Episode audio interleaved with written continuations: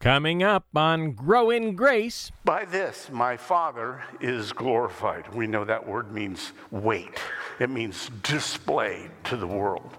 By your life, God is displayed to the watching world. What you do, what you say, how you act, when pressure's on, when pressure's off, you are a witness for Him. By this, my Father is glorified, that you bear much fruit. Zion hall now built with hands, and in this place gotta dwell with man. Sick be healed and the crippled stand, singing hallelujah. My kingdom built with the blood of my son, selfless sacrifice for everyone. Faith, hope, love, and harmony.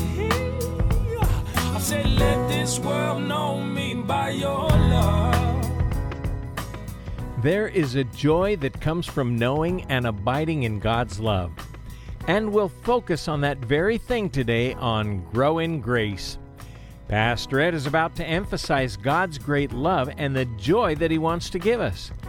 And oh, how we need this reminder, especially in times of difficulty when we can begin to question the Father's love. We start to think things should be different or better. Maybe that's running through your mind even as we speak. Well, let's turn over to the Gospel of John, chapter 15. Hear what Pastor Ed has to say. You need to be connected to the vine, Jesus, so that he can bring fruit in your life. Verse 3. You are already clean because of the word which I have spoken to you. Okay, he's been at the Last Supper and he spoke to the disciples, and then what did he do?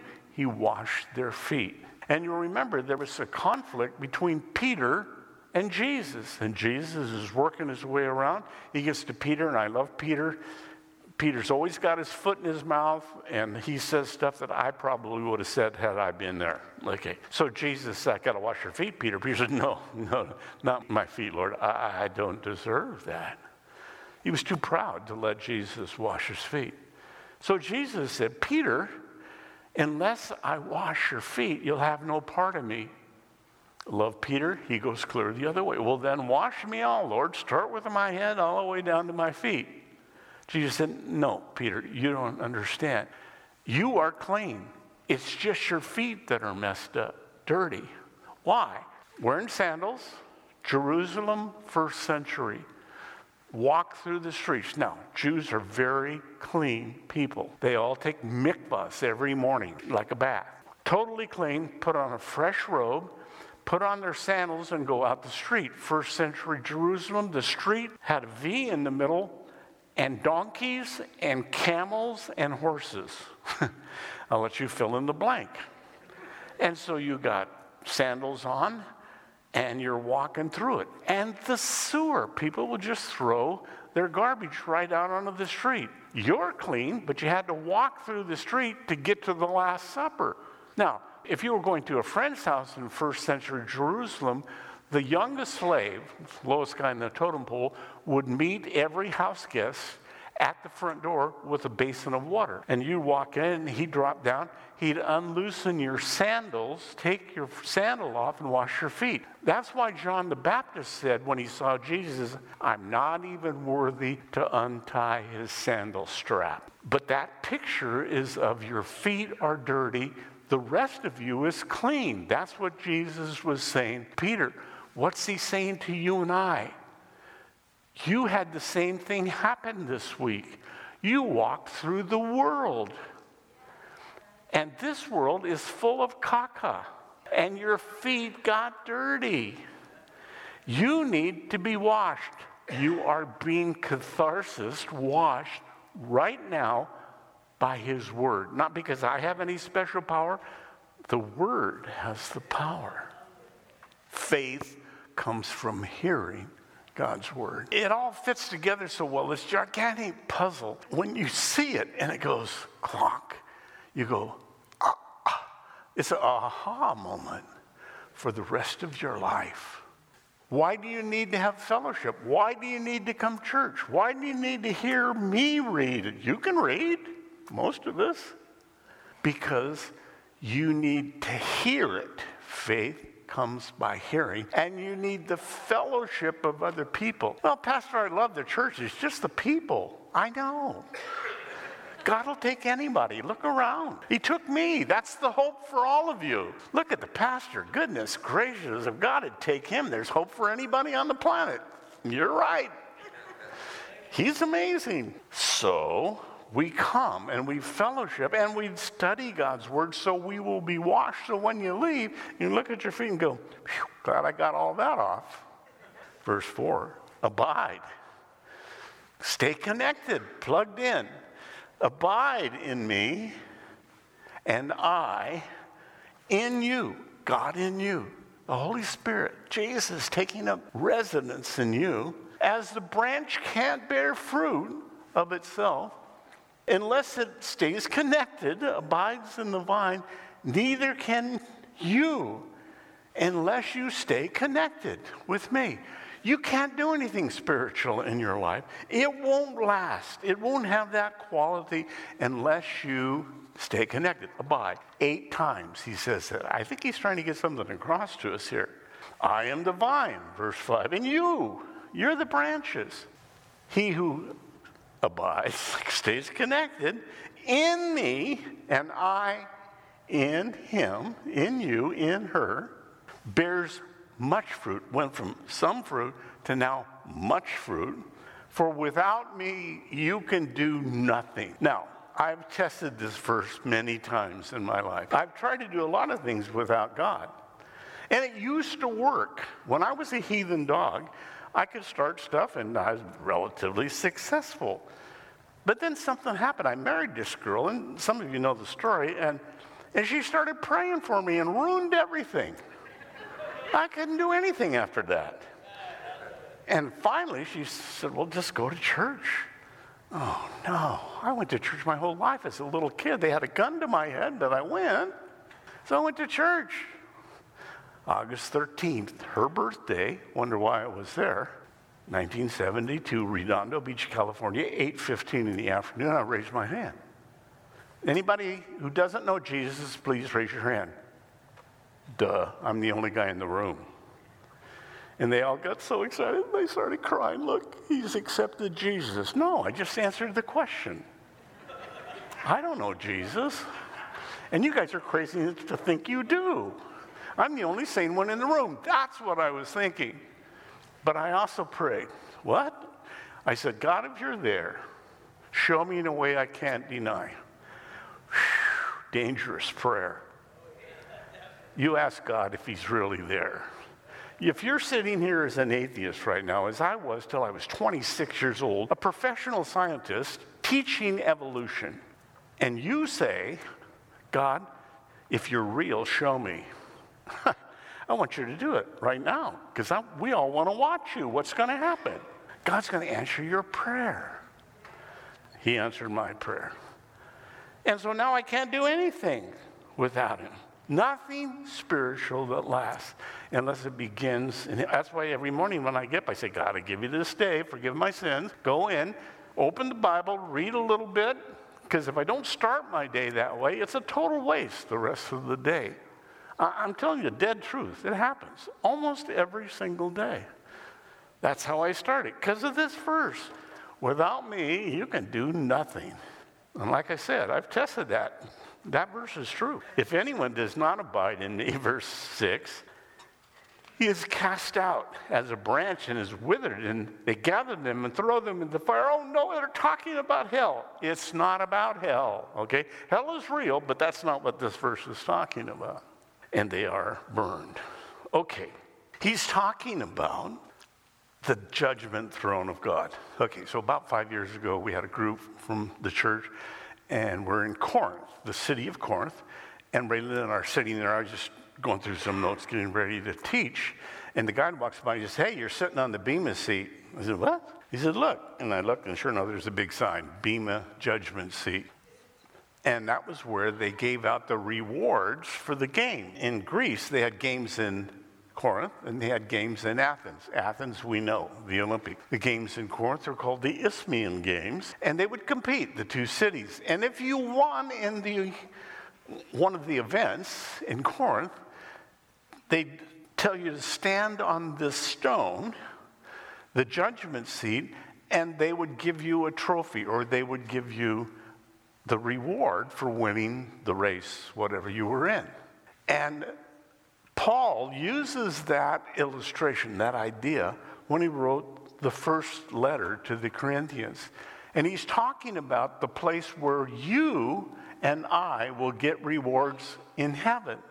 He says, this is 1 Corinthians 3:13. Each one's work, the things that you've done, becomes clear on that day, day of judgment, because it will be revealed by fire, and the fire will test each one's work of what sort it is. The things that I've done, the things that you've done, trying to be spiritual.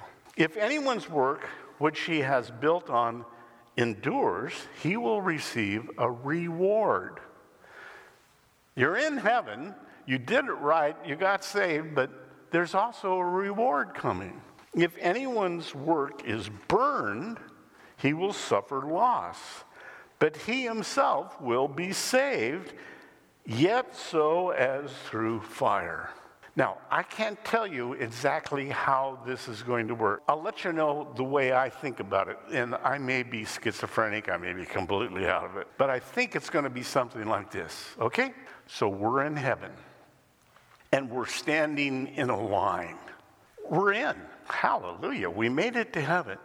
And I turn around, Bob is behind me, and I'm standing there with all the things that I've done. And I'm feeling pretty good about myself because I got a big pile. Look at Bob, and I says, I'm thinking, is that all you got, Bob? And I'm thinking, man, look at this pile. And we're in line. But we keep hearing this noise. What was that? I don't know, but Jesus is up there. We're in line to see Jesus. Okay. And we keep hearing that sound. And finally, I get up there. Bob, you know what I mean? Hey, look, I got my, my stuff here. And Jesus looks up. He says, Oh, hi, Ed. Yes, Lord.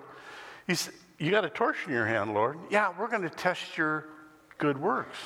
And he puts the torch to it, and it goes,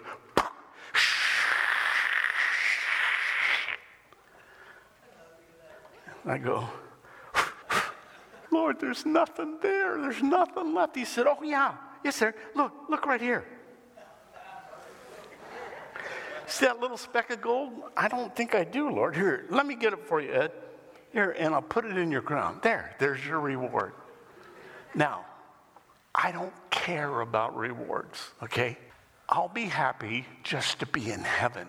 And you can find me at the front door. I will open the door for you to come into heaven. Because that's what David said. He said, I would rather be a doorkeeper in the house of the Lord than to live without him. So you'll find me, and I'll just say, Hey, Susie, how are you? Look, you made it too. Hallelujah. What's that sound? Don't worry, just get in line.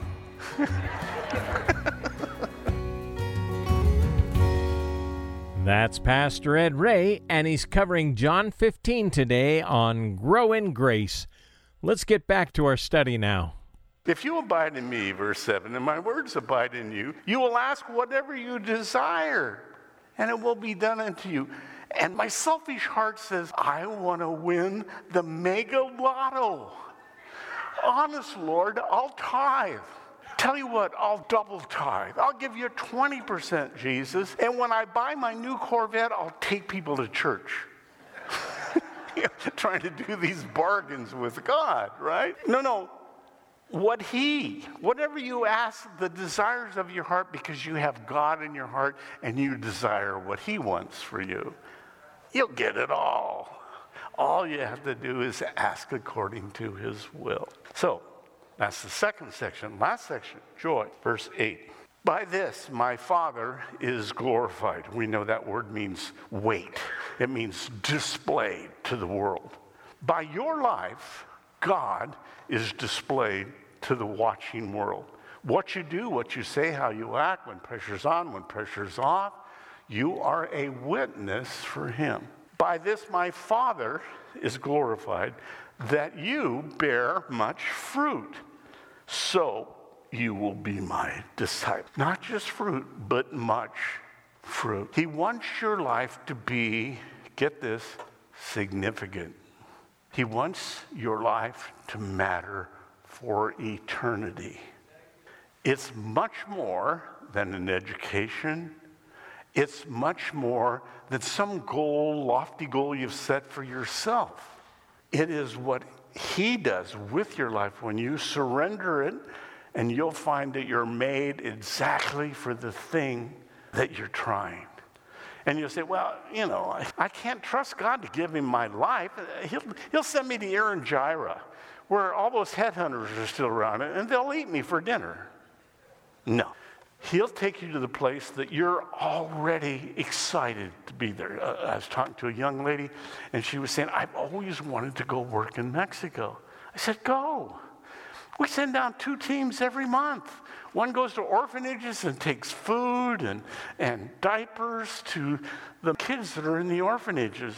And the other one goes to a battered woman's shelter. And go with one of the groups, and it'll change your life. I'm saying the same thing to you. Just go and say, God, I want some fruit in my life. I'm going to give my weekend away. Well, Mexico's unsafe. You live right next to San Bernardino, please. the drive by shooting capital of the world. People tell me that, well, I don't think I can go to Israel, it's not safe. okay, San Bernardino. Go to D Street after dark. Tell me how that works out. Verse 9. As the Father loved me, I also love you. Get this, in the same way that Father God loved Jesus, is the same way Jesus loves you. Jesus loves you. Oh, Pastor, he loves everybody, he loves the whole world. That's not what he said. You are unique. You are the only person on the planet with the DNA molecules that you have. The 46 chromosomes you have, nobody else has. It doesn't matter if you have an identical twin, they're not identical. It doesn't work that way. You are uniquely you, and God knit you together inside your mother's womb, Psalm 139 says. You say, Well, I don't like the work he did. Tell him that. You know, I'm too tall, I'm too short. My ears are too big. My ears are too close together. My eyes, my nose. What? He made you the way you are. Rejoice in it. You are uniquely you.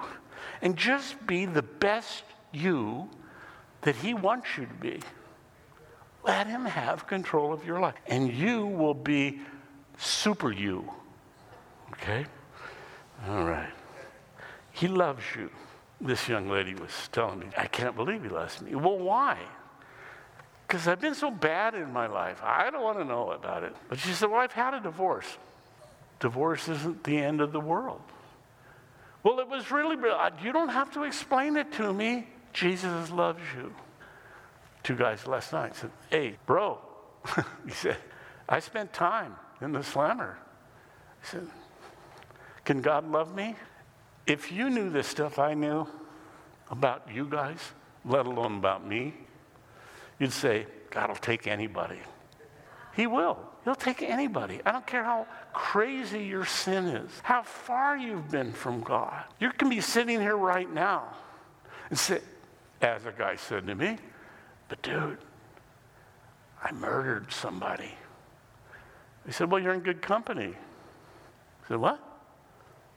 Moses murdered the Egyptian. David murdered Bathsheba's husband. That's why we read Psalm 51 together. And Paul the apostle was Saul who was murdering the church. So you got three friends in heaven.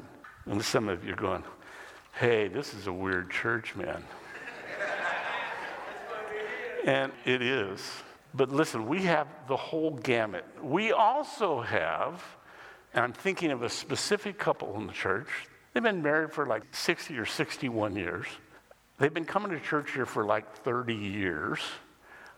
And the worst thing they ever did was they, he said he told a lie in second grade. Really? Well, how could God let you in the kingdom of God? The point was, he's religious. His children are religious. They come to church here. And his grandchildren come to church here. You can be religious and Jesus will still love you. What? That spread from people. I would scare you. Prostitutes, drug addicts, pushers. Don't make me go on. On one end, and then absolutely perfect citizens. I fit kind of to the right side of not so perfect, okay? So these things I have spoken to you, that I'm speaking to you right now, that my joy might remain in you. And that your joy might be, the word is overflowing, full, completely overflowing. So, two enemies of joy. The first one is unresolved guilt. And that's really what I was talking about. You got this guilt from whatever, when you were seven and you stole the piece of bubble gum from the local grocery store. You thief. How do you resolve guilt? You say, God, forgive me. That was a sin. What? If we're faithful to confess our sins, He's faithful to forgive our sins and cleanse us from all unrighteousness. Well, don't I have to walk a thousand miles? Don't I have to climb a mountain? Don't I have to slay a dragon? Don't I have to swim a river? No, that just gets in the way. You just have to say, God, I accept your free gift of life. So that's unresolved guilt. That's the first greatest enemy of joy. The second is unrealistic expectation about yourself. You know, I always thought when I had the world by the tail, when I was a young guy, and I thought, you know what? I'm going to marry the most perfect woman in the world. Truth is, she is. and I'm going to have perfect kids. I did. And I'm going to buy a, a nice house, and, and I'm going to have a, a wonderful family. And I did it wasn't enough. I didn't have joy. I was constantly struggling to be better because I had this unrealistic idea, expectation that I would fill in the blank, be and do. Listen, I'm just, I'm a guy from Mentone. Really? Mentone? You admit that to people? Not often. Get your eyes off yourself. Put your eyes on Him, on Jesus. That's what Hebrews 12 2 says. Let us fix our eyes on Jesus, the author, the one who began it, and the finisher of our faith, the one who will take us all the way home. He is able to keep us from falling and to present us faultless before the Heavenly Father. A great reminder from Pastor Ed Ray to place our eyes upon Jesus, no matter what we may face. And this is Grow in Grace. We're going through the Gospel of John together from start to finish. For a CD copy of today's message, just call 844 77 Grace.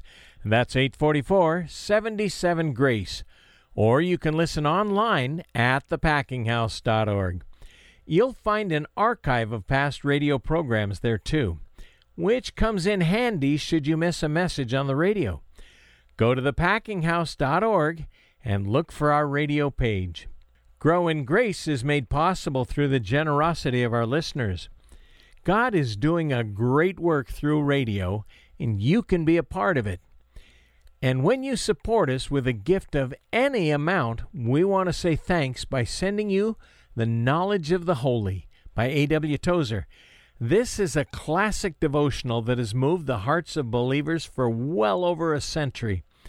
Each chapter focuses on one attitude of God, from God's infinitude to his immutability, grace and goodness. I think you'll find it to be both theologically rich and approachable. Again, we'll send you the knowledge of the holy when you give a gift in any amount to grow in grace just give us a call at 844 77 Grace. That's 844 77 Grace. And we want to hear from you, even if you're not in a position to be able to give, whether it's a word of encouragement, a comment related to the study, a question, or a prayer request. email us today at packinghouseradio at AOL.com. That's packinghouseradio at AOL.com. And then join us next time as together we grow in grace through a study in John's Gospel with Pastor Ed Ray. This program is presented by the Packing House Christian Fellowship in Redlands. Zion now built with hands, and in this place gotta dwell with man. Sick healed, and the stand, singing hallelujah. Blood of my son, selfless sacrifice for everyone. Faith, hope, love, and harmony. I said, let this world know me by your love.